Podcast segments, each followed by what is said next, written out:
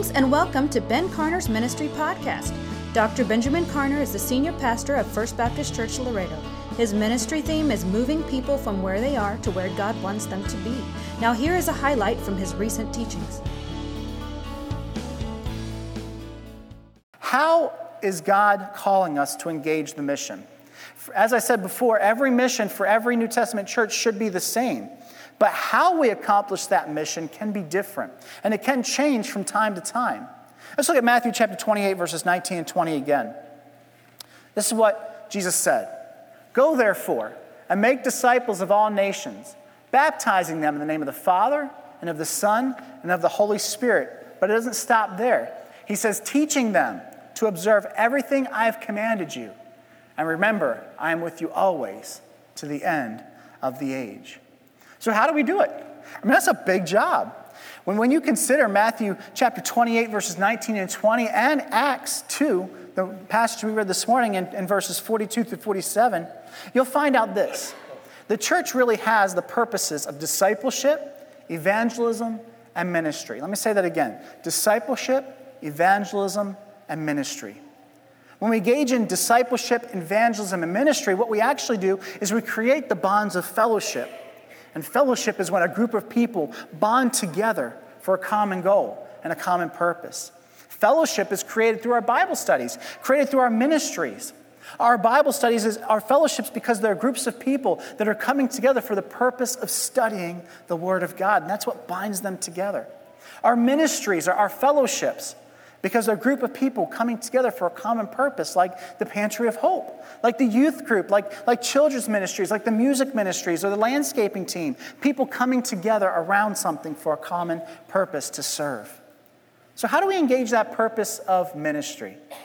Well, the vision for that, and I put this on the walls, you'll see it around the church, but the vision is for the church to engage ministry as people are inspired by the Holy Spirit and teaching to become directly involved in existing ministries or the established ministries of the church.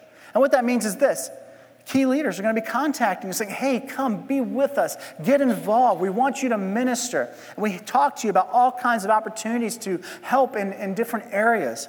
So get involved in those things. And as we get involved in those things, we minister to one another and to the community around us. How do we engage the purpose of discipleship?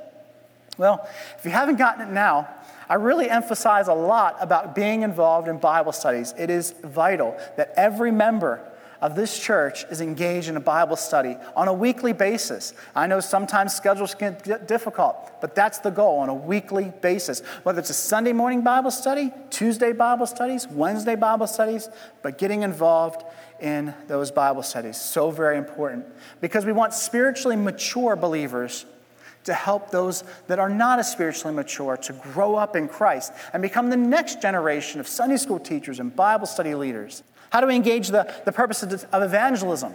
This is one I've talked a lot about too. If you're a part of my uh, Bible study that, that was uh, at the end of last year and the beginning of this year, I talked a little bit about how we do evangelism. And one of the things that we talk a lot about here is the 4x4 strategy.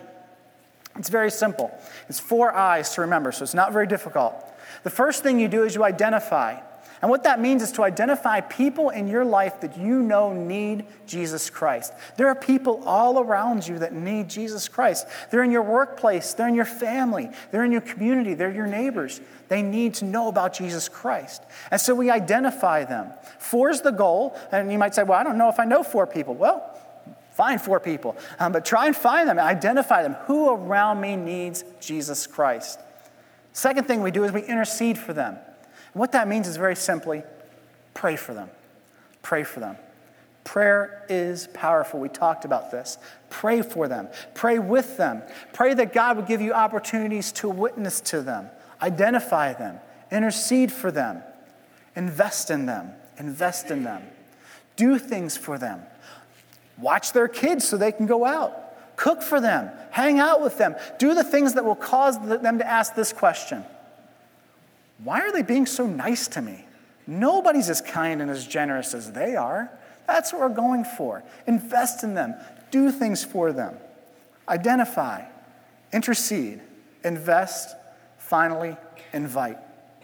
Number four is invite. It's not enough just to do nice things.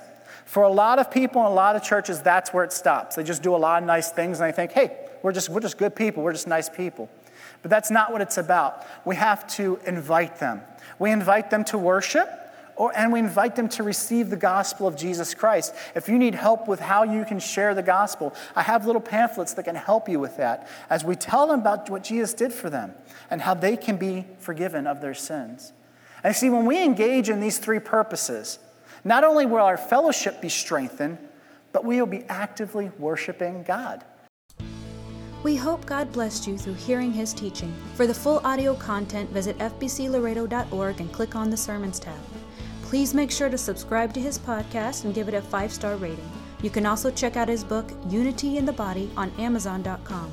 If you have questions, comments, or need prayer, please send emails to Pastor Ben at fbclaredo.org or physical mail to P.O. Box 452 469, Laredo, Texas 78045.